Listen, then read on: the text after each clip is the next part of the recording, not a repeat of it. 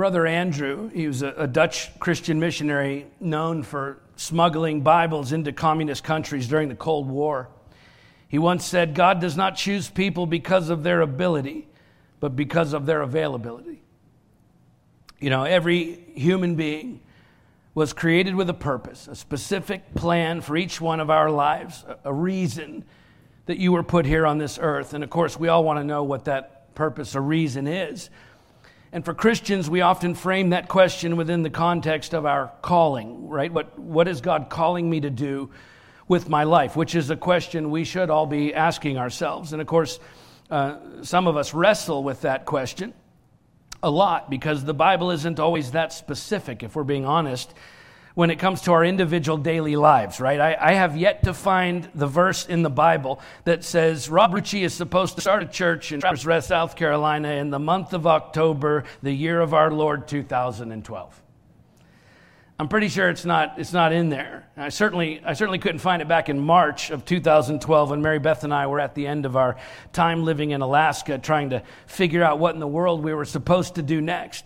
I mean, that verse would have been extremely helpful right? I mean, it would have sped up the process of moving back here and, and starting this church, which, by the way, we're absolutely convinced was God's specific will for us to do. And yet it's just not there in the Bible.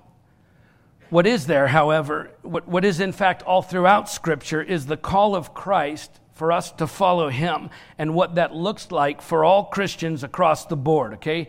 Uh, Jesus was very clear about what following him would look like for everyone who would ever make that decision. The Apostle Paul was very clear what following Jesus would look like in your life. The Apostle Peter and the other biblical writers, those early followers of Christ, they were crystal clear about what would be required of us and what it would cost us, every single one of us, to follow Jesus Christ. And yet, beyond those common characteristics that are to define the life of every believer and follower of Christ, we just don't have written in His Word specific, detailed information concerning each individual personal choice that we're confronted with day after day in each one of our individual lives. I'm talking about things like, you know, which house should I buy, or which city should I live in, or which job should I take, or which person should I marry, or which church should I go to, and on and on. And of course, the Spirit of Christ who lives inside of every Christian is as active today as he's ever been, and he speaks today just as he always has. So, of course, we're to rely on his guidance and wisdom for those kinds of decisions for our daily lives because we have to.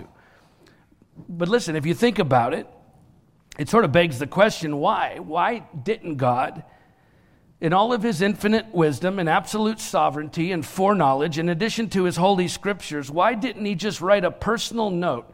To every single believer who would ever follow him, outlining detailed instructions for every single decision we would ever be faced with each day of our individual lives, right?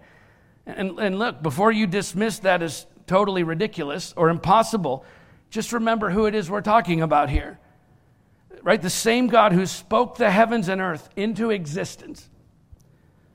The same God who directed a giant sea creature to swallow a man whole and then spit him back out three days later. The same God who made a donkey speak, the same God whose hand supernaturally appeared to write a message on a wall to a Babylonian king. I mean, seriously, if God wanted to, certainly it is within the realm of his ability to include with the birth of each one of us a written message outlining the specifics of each day of our lives in detail. So, why didn't he? Well, in fact, he did. He did. Psalm 139 16. In your book were written every one of them, the days that were formed for me, when as yet there was none of them.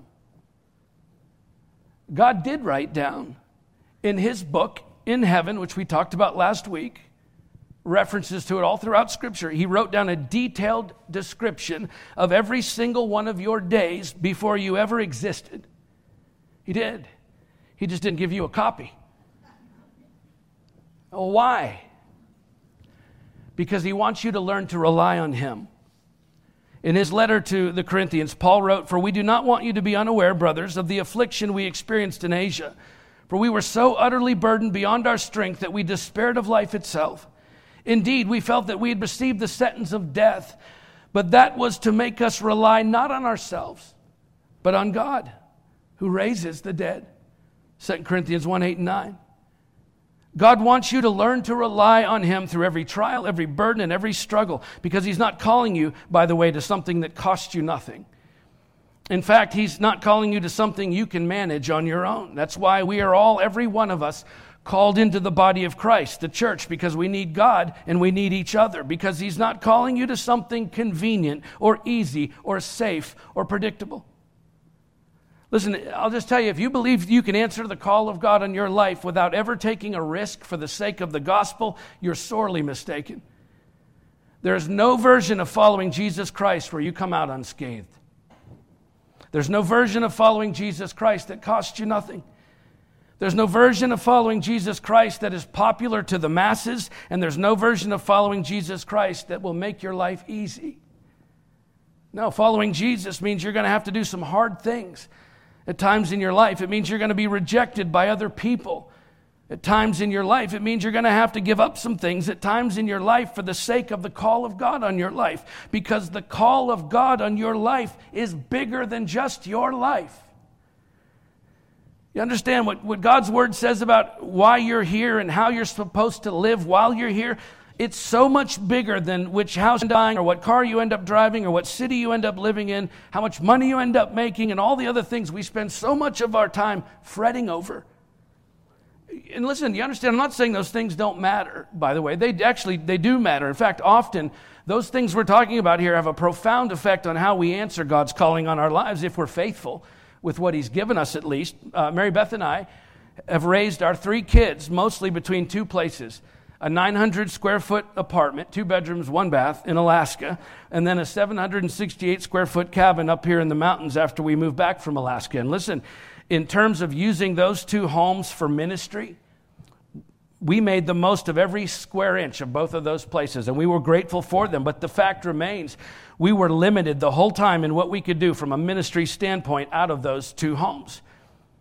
And then a couple years ago, through, as most of you know, a crazy housing market and some people that God used to bless us with an incredible piece of property, a lot of saving, a lot of prayer, a lot of fasting, and probably the fact that I'm a builder, by God's grace, we were able to build what is for, for us our dream home. And it's significantly larger than uh, uh, any other home we've ever lived in by far. I'll tell you this I am certain without a doubt that God was pleased to give us that blessing. But that house is not just a blessing for us to have. That house is a tool we're meant to use to help us accomplish His calling on our lives. And I'll just tell you, in the last almost two years that we've lived in that home, we've done more ministry in that house than all the other homes we've ever lived in combined. We have a, a, big thing happening there tonight, right? You get the point. Those things that God gives us are wonderful blessings, and He is well pleased to give us those blessings. But those blessings are a means to an end. They exist to help you accomplish the call of God in your life because you cannot accomplish anything good without Him and the resources He provides, including each other, by the way, the church. Notice when the Apostle Paul talks about calling, instead of talking about where God wants him to live or what kind of tents he should make or even what the churches would look like that he plants in each city he travels to, uh, even though all of those things helped Paul accomplish the mission before him, notice what Paul focuses on when he talks about his calling. Paul, a servant of Christ Jesus, called to be an apostle, set apart for the gospel of God, which he promised beforehand through his prophets in the holy scriptures concerning his son, who was descended from David according to the flesh and was declared to be the Son of God in power according to the Spirit of holiness by his resurrection from the dead, Jesus Christ our Lord, through whom we've received grace and apostleship to bring about the obedience of faith for the sake of his name among all nations, including you who are called to belong to Jesus Christ. Romans 1 1 through 6. Can you see how much bigger Paul's vision for his calling was, how much bigger his vision was for the reason he was put here on this earth than simply where he would live and his personal preferences for each day of his life? You understand it's no different for you and me? Your life is so much bigger than all of these temporal things, and there's so much more at stake than our personal preferences along the way. God's calling is always bigger than anything you can dream up or manage on your own. It always involves risk, there's always an element of unknown, and it is always, always bigger than you. That's why you have to learn to rely on Him and others all along the way. One of the things that Mary Beth and I tell every single couple we meet in premarital counseling is this. We, we, start, uh, we, we tell, tell them to start thinking now. You start thinking now, before you're married, about what your marriage is going to be about that is bigger than your marriage.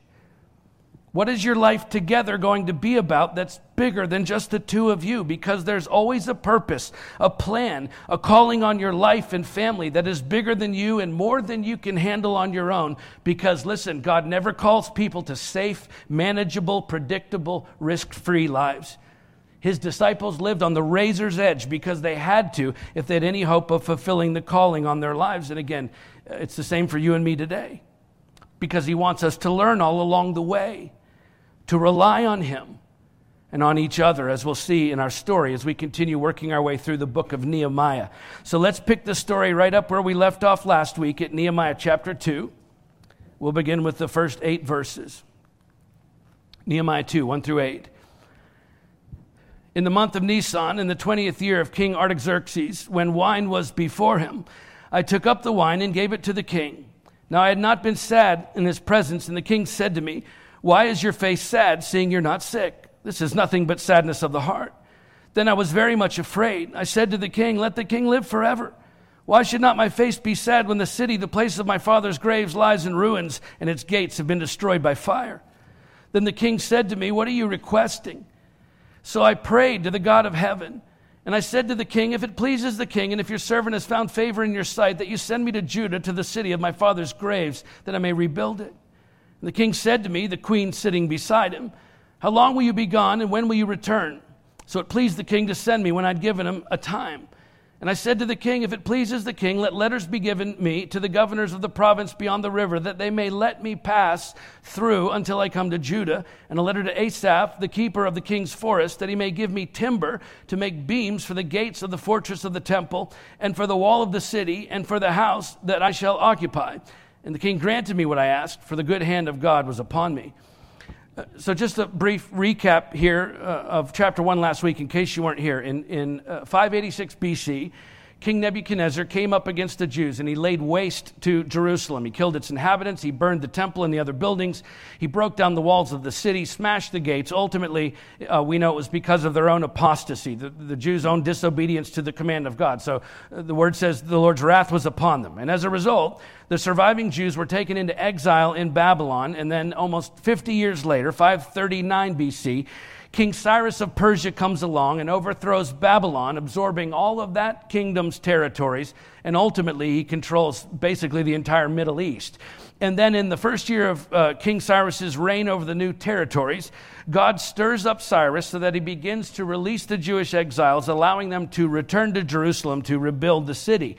Now, that all starts in Second Chronicles and continues through to Ezra where in chapter 4, verses 7 through 23 of that book, we find the new king of Persia, Artaxerxes, our king here in our story, crushing the Jews' efforts to rebuild, as Ezra puts it, I'm quoting, by force and power.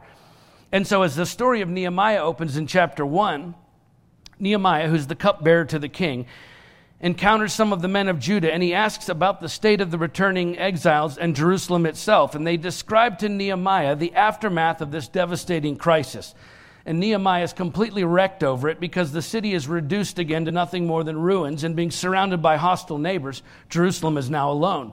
And so, in response to this alarming news, in addition to great mourning, Nehemiah begins fasting and praying, knowing that his only option is to approach the king himself and ask him to change his official position on Jerusalem, because as the cupbearer, Nehemiah is the closest member of the royal court to the king, which also means the risk couldn't be any higher. Because by making that request, Nehemiah, of course, would be directly going against a decision the king has already made, which in the king's eyes could very easily be seen as a deep betrayal from his closest confidant, which could spell even further disaster for the Jews and, of course, of Nehemiah himself. All of that brings us up to chapter 2, our text this morning. as Nehemiah finally has an opportunity to approach the king, or finally works up the nerve to approach the king after four months of fasting and praying. It's during a great festival, probably in honor of the 20th year of King Artaxerxes, as verse 1 describes it. And the Persian uh, kings, by the way, were famous for their drinking parties. That was an ancient custom in the Near East. And so Nehemiah, as the king's cupbearer, is working the party. He's serving the wine, and as he hands the king his wine, the king can clearly see that something is wrong with Nehemiah because, in Nehemiah's own words, I had not been sad in his presence. In other words, after four months of mourning, fasting, and praying, Nehemiah's distress is written all over his face. Clearly, the king can see that Nehemiah is depressed about something which had never been the case before.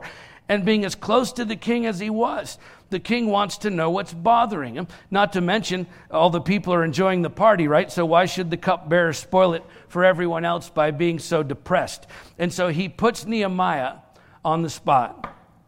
Why is your face sad? Seeing you're not sick, this is nothing but sadness of the heart.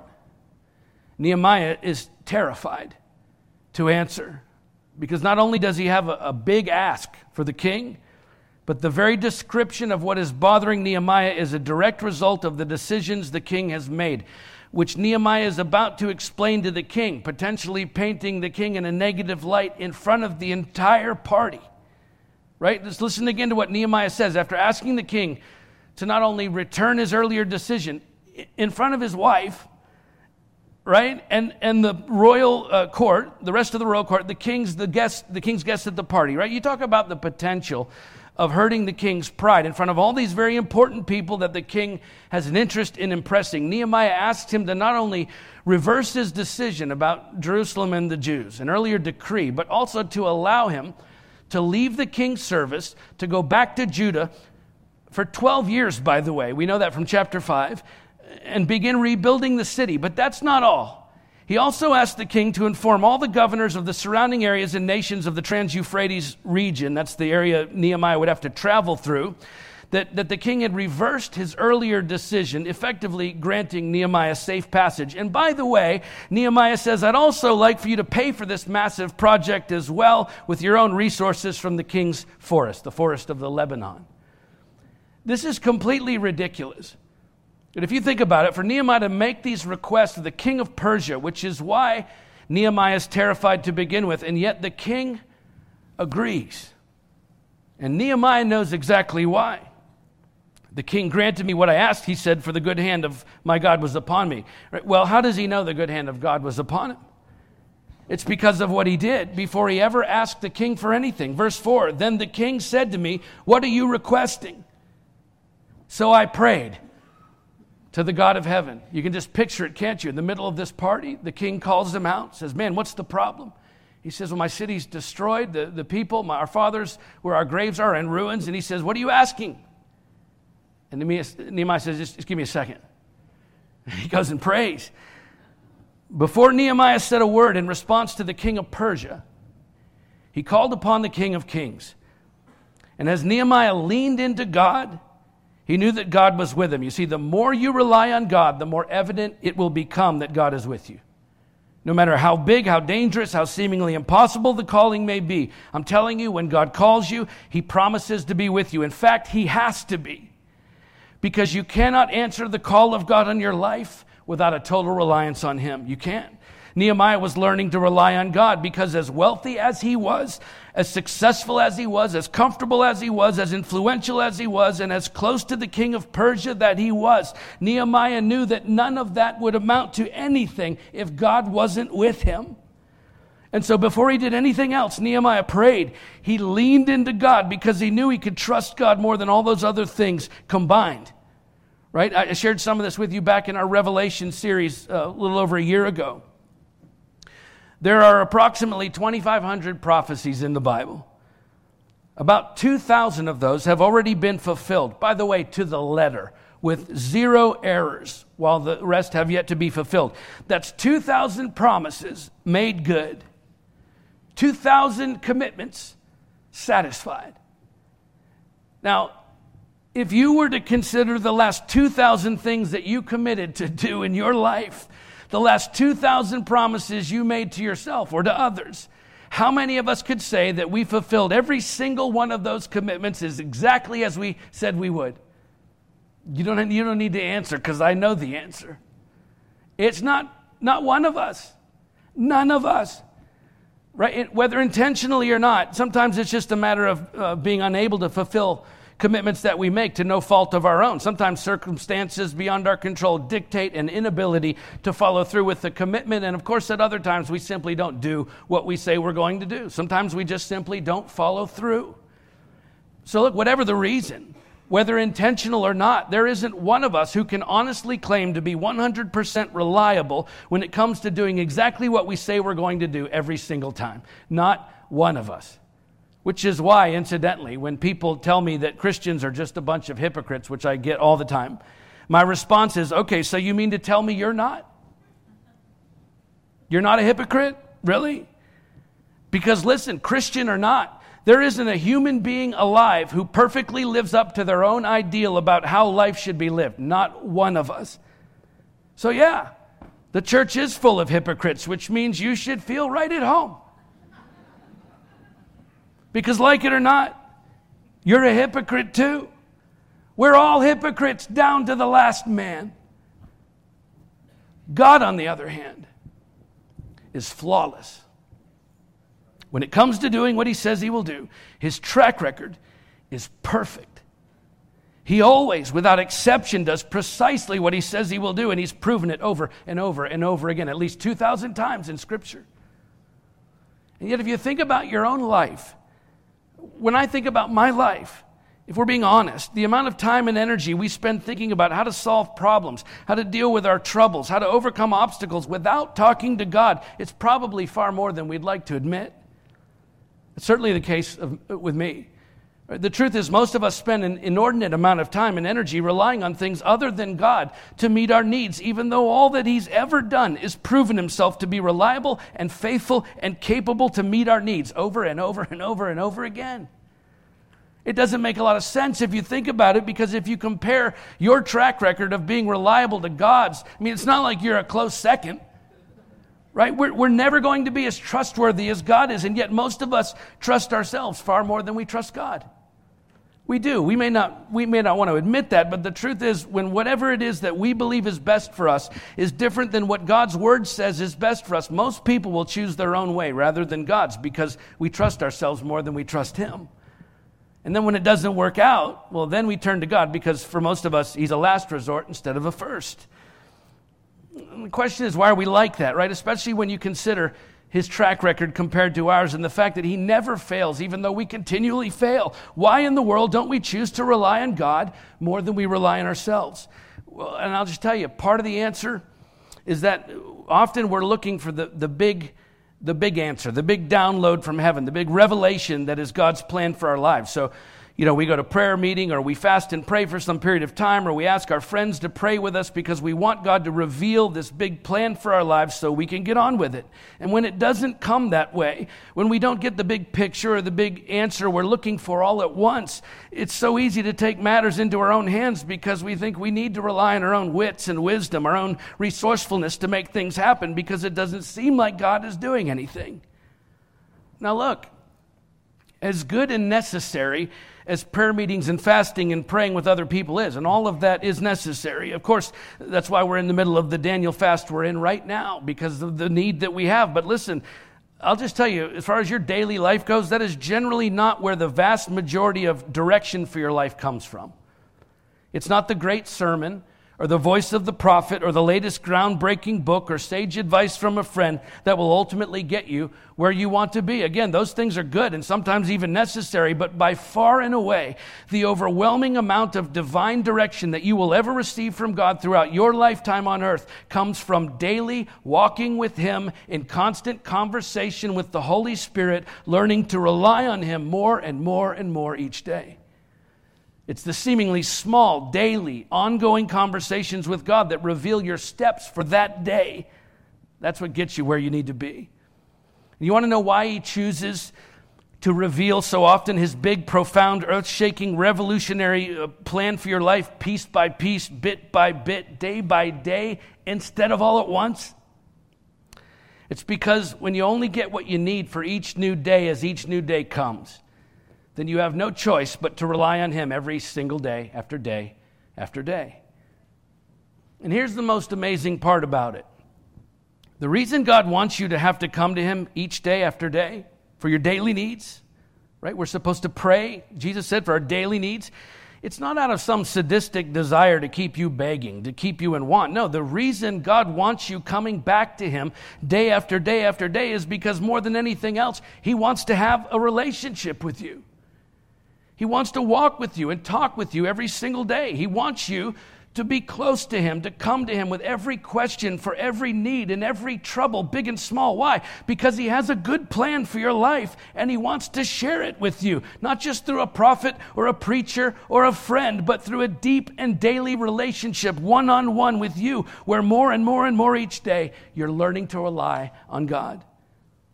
And that's the point because we want the big download, the big revelation from God, that watershed moment where He reveals His plan that sends us off into a, a, whole new direction and adventure. And all the while, we're missing out on His plan for our lives today because we're not listening to that low whisper that spoke to Elijah in the wilderness as he sought the direction of the Lord for his life, as described in 1 Kings 19, where Elijah, who's being hunted by his own people who want to kill him, he's hiding in a cave on a mountain, and he's desperate to hear from God for some direction, for some kind of plan for his life, to find out what's next. And as Elijah waits, it says, And behold, the Lord passed by, and a great strong wind tore the mountains and broke in pieces the rocks before the Lord. But the Lord was not in the wind. And after the wind, an earthquake, but the Lord was not in the earthquake. And after the earthquake, a fire, but the Lord was not in the fire. And after the fire, the sound of a low whisper.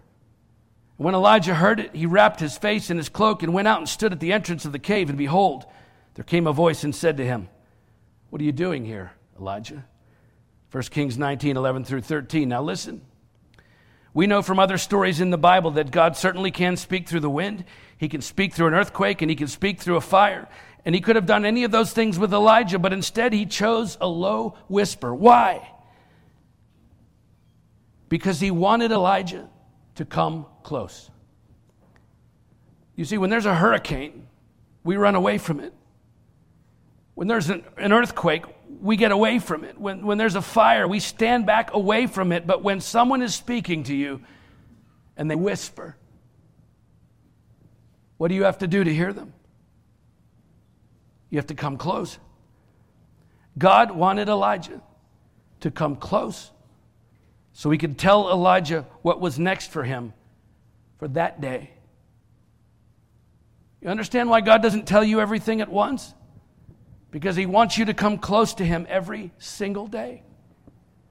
And listen, until you learn to rely on that still small voice, that low whisper, that steady, ongoing, spirit to spirit conversation that He wants to have in relationship with you every day, until you learn to pray without ceasing, as the Apostle Paul says, then you're going to continue living from mountaintop to mountaintop experience, from church service to church service, from prayer meeting to prayer meeting, from revelation to revelation, missing out on all the days in between where God is speaking no less in your life because he is speaking. He's speaking every day. It's just that usually it's a low whisper. You just may not be listening. Look, this is a lesson that some of the greatest men and women of the faith have had to learn throughout human history. So, why do we think we would be any different? Okay, if you're pursuing the call of God in your life, no matter how difficult or costly it may be, God is with you every step of the way. Lean into Him. Learn to rely on Him, and He will lead you exactly where you need to go because you can't do it without Him. Let's finish the story for today, verse 9 to the end of the chapter. Then I came to the governors of the province beyond the river and gave them the king's letters. Now the king had sent me with officers of the army and horsemen. But when Sanballat the Horonite and Tobiah the Ammonite servant heard this, it displeased them greatly that someone had come to seek the welfare of the people of Israel. So I went to Jerusalem and was there three days. Then I arose in the night, and I and a few men with me. And I told no one what my God had put into my heart to do for Jerusalem. And there was no animal with me but one on which I rode. I went out by night by the valley gate to the dragon spring and to the dung gate, and I inspected the walls of Jerusalem that were broken down and its gates that had been destroyed by fire. Then I went on to the fountain gate and to the king's pool, but there was no room for the animal that was under me to pass. Then I went up in the night by the valley and inspected the wall, and I turned back and entered by the valley gate, and so returned. And the officials did not know where I had gone or what I was doing, and I had not yet told the Jews, the priests, the nobles, the officials, and the rest who were uh, to do the work. Then I said to them, You see the trouble we're in? How Jerusalem lies in ruins with its gates burned? Come, let us build the wall of Jerusalem that we may no longer suffer derision. And I told them out of the hand of my God that had been upon me for good, and also of the words that the king had spoken to me. And they said, Let us rise up and build. So they strengthened their hands for the good work. But when Sanballat the Horonite and Tobiah the Ammonite servant and Geshem the Arab heard of it, they jeered at us and uh, despised us and said, What is this thing that you're doing? Are you rebelling against the king? Then I replied to them, The God of heaven will make us prosper, and we his servants will arise and build, but you have no portion or right or claim in Jerusalem. Scripture doesn't tell us how much time elapsed between the king's permission to go and Nehemiah's departure, but according to the Antiquities of the Jews, it's a first century historical record written by uh, the Jewish historian Flavius Josephus. It was uh, five years, according to him. Now, again, the Bible doesn't confirm or contradict that, but if you consider the amount of planning that had to be involved in gathering supplies, including clearing a forest, moving the materials and other resources to the site, not to mention the preparation for meeting resistance, not only from their enemies, but as we'll see in the coming weeks, from within the city of Jerusalem itself this certainly was, uh, was not a haphazard project. Now, Nehemiah was well supplied, well prepared, and well protected. When he says, Now the king had sent me with officers of the army and horsemen, that's literally translated from the ancient Hebrew as officers of the army and cavalry. So Nehemiah was traveling with a company of highly trained and seasoned soldiers. And of course, no sooner they arrived, they're met with immediate resistance from the neighboring nations. Sanballat the Horonite, we know from the Elephantine Papyri. It's a, a, collection of 4th and 5th century BC legal documents. We know that he was the governor of Samaria, and Tobiah the Ammonite, and Geshem the Arab, right? So the Samarians, Ammonites, and Arabs, they all take their stand against Nehemiah and the Jews. So after taking time to rest, probably for three days, uh, it was a long journey. Uh, we know it took Ezra four months to get there. Nehemiah gets there, he rests for three days, and then he goes on a secret mission at night to survey the city. Secret because we know from chapter 6 that some of the Jewish leadership were compromised. They were consorting with the neighboring nations against Nehemiah. In fact, some of the nobles of Judah, the leaders of the Jews, had sworn an oath to Tobiah.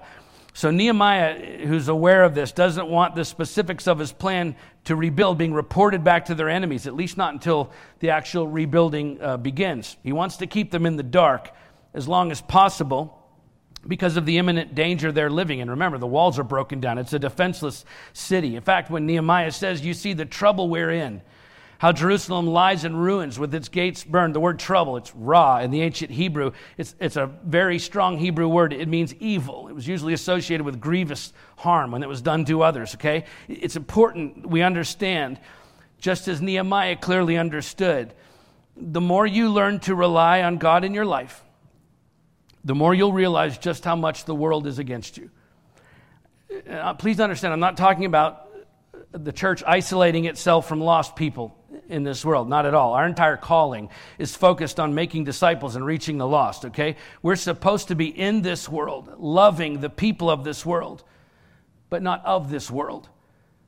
Loving the people in the world while not being in love with this world. While Jesus was praying to the Father, he said, I'm no longer in the world, but they are in the world.